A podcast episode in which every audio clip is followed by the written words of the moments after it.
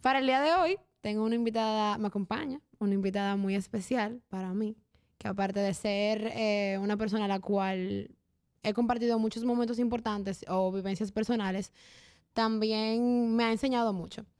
Entonces, obviamente ella está aquí con un propósito y es que hablemos de un tema que ya le vamos a comentar, pero ya yo voy a dejar que ella se presente. Hola Isa, gracias por invitarme a tu nuevo proyecto. Mi nombre es Glenda Priego, soy tatuadora en República Dominicana. Me dedico actualmente a eso de lleno.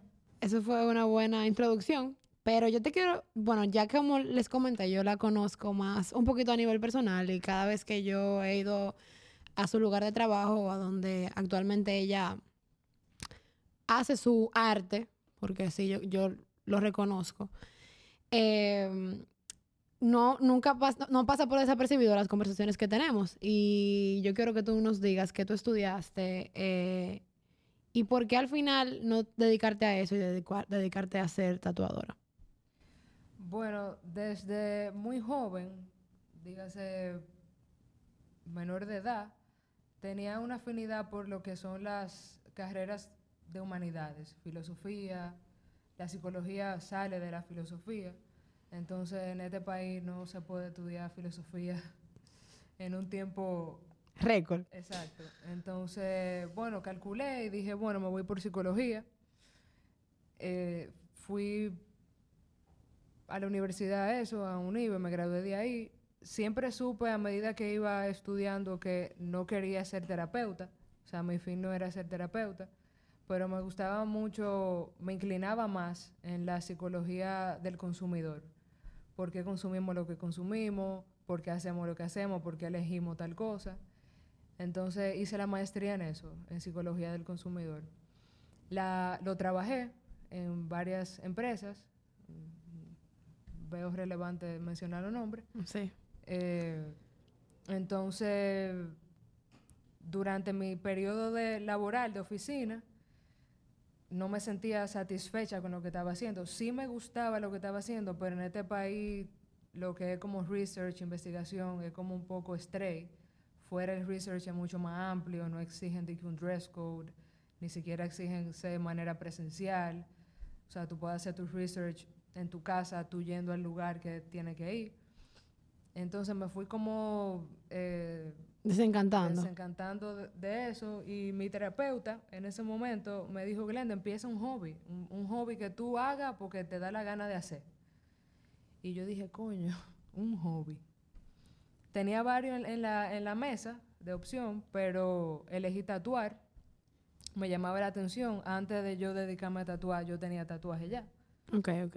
Y, y nada, tenía la base del dibujo por mi familia que entera, que es artista.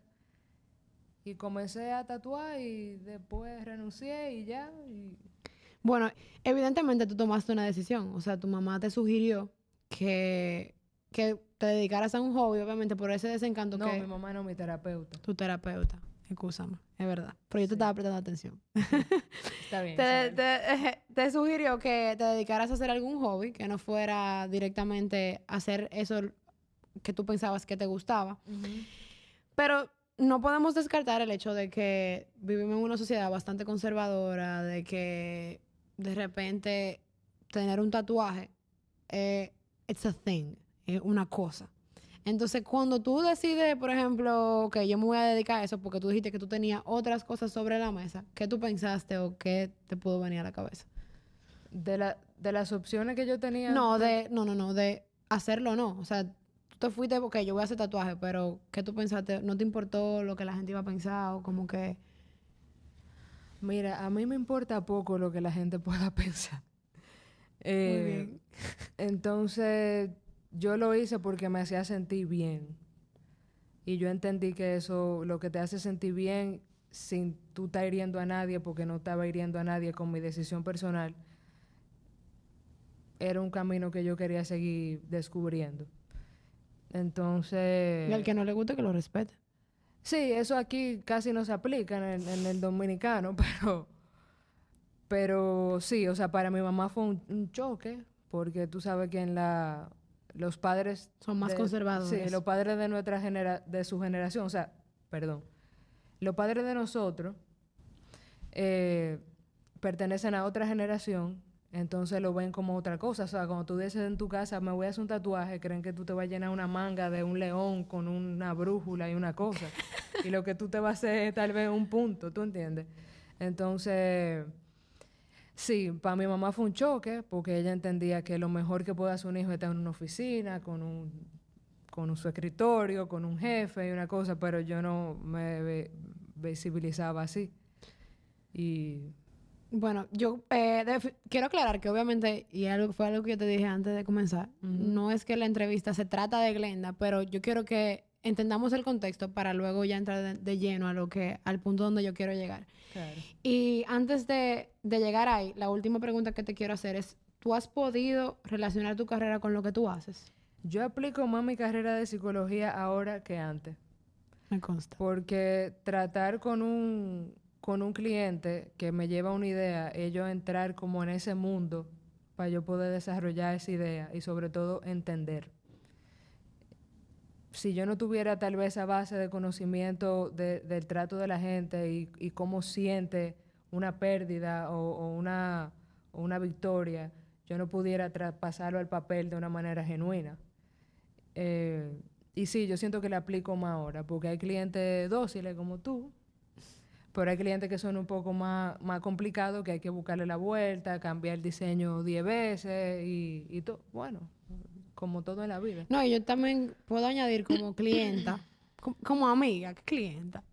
Bueno, eh, los dos. Bueno, eso Ahora es yo realmente ser tu ahora yo cliente. soy eso clienta que- tuya y amiga también.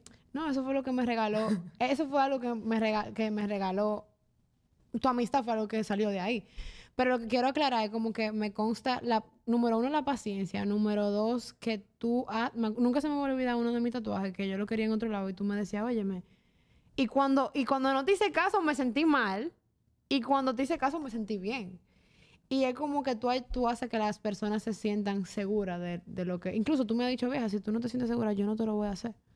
Mm, Que es algo que, que Hay- ad- es admirable porque hay gente que simplemente quiere vender por vender. Hay una cosa que yo me fijo mucho en cuando alguien va donde mí, yo ya la veo físicamente, y es que su mismo cuerpo me habla. O sea, hay zonas que yo digo, wow, qué linda esta zona, ahí pudiéramos poner algún detalle. Mira, tal vez esta zona no, porque aquí hay una movilidad que tu cuerpo lo distorsiona el diseño. Pero al final la gente hace lo que quiera, pero yo sí sirvo de guía. Tú ves. ¿Qué es un tatuaje? ¿Qué es un tatuaje? ¿Tú quieres la versión técnica o la versión Yo quiero la versión, yo quiero la versión que tú me vayas a dar, la que tú entiendas que, que es un tatuaje. Un tatuaje es... La verdad. la ver- yo no tengo la verdad, Isabela. yo hablo desde mi experiencia, ¿eh? Eh, Para mí, un tatuaje es un ritual y tú eliges en base a qué tú sigues ese ritual. El- un tatuaje es literalmente una herida a color. Tú te la haces, ya sea por una memoria, un recuerdo, algo que tú viviste, algo que quiere remarcar, un, un reminder que quiere que esté siempre presente. Es algo que tú eliges lo que quiere que sea. Estoy, estoy de acuerdo. O sea, te iba a decir de que, bueno, esa es tu verdad, pero luego tú añadiste cosas que son parte de mi verdad acerca de cómo yo veo los tatuajes también. Para mí, Claro. incluso hay gente que ve lo y me dice de que, wow, pero qué chiquito, pero eso ni es un tatuaje. Pero Sí. para mí, número uno, los tatuajes no son, en mi caso, no son para que otro me lo vea, sino para recordatorio que yo quiero tener. O, o gente que, de la que no me quiero olvidar. O momentos. Pero no podemos olvidar que la sociedad dominicana es un tanto conservadora y en ocasiones, incluso escuchamos a, a personas del medio, no me acuerdo bien quién fue que hizo el comentario, llamar a mujeres que llevan tatuajes con nombres despectivos.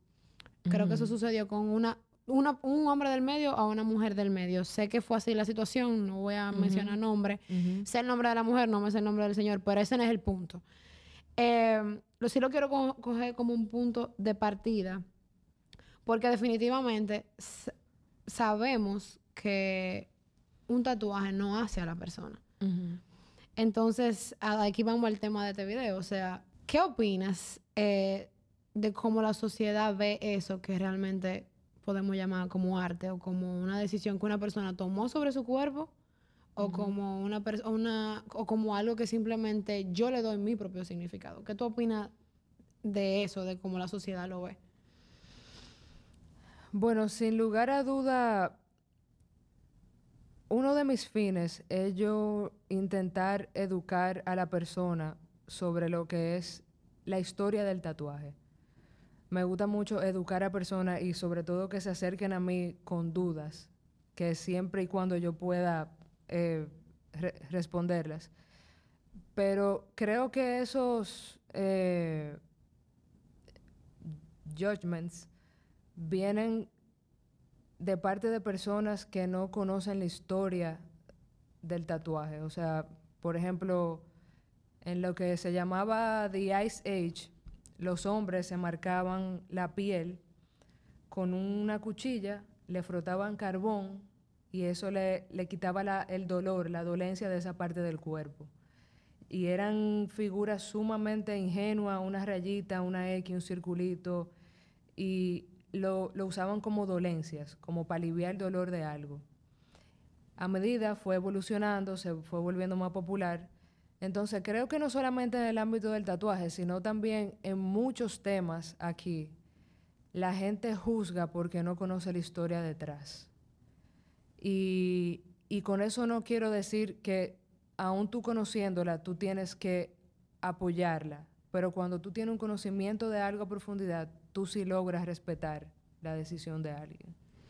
¿Qué tú opinas, por ejemplo, de, o sea, sabemos que las personas que... Yo quiero hacer la aclaración de que al final del día no todo el mundo va a estar de acuerdo con el pensamiento de todo el mundo. Por eso, definitivamente tú dijiste, bueno, yo te voy a decir mi definición del tatuaje, pero esa es mi verdad. Cada quien ve y entiende lo que es cada cosa de manera diferente. O sea, eso no, lo, no lo estamos poniendo como, como algo que... Como, esto no es la absoluta verdad. Eh, pero yo creo que es algo que no es mentira, es que un tatuaje no define a una persona ni etiqueta a ninguna mujer. Entonces yo quisiera que tú me, qué sé yo, me, me compartas alguna cosa que... O, o, me enumeres alguna cosa que, que no nos definen ni como mujer, ni como simplemente seres humanos. Eh, no sé, ¿qué es, o sea, ¿qué no nos define? Bueno, tanto el hombre como la mujer tiene la capacidad de crear fortaleza. Eso no tiene género.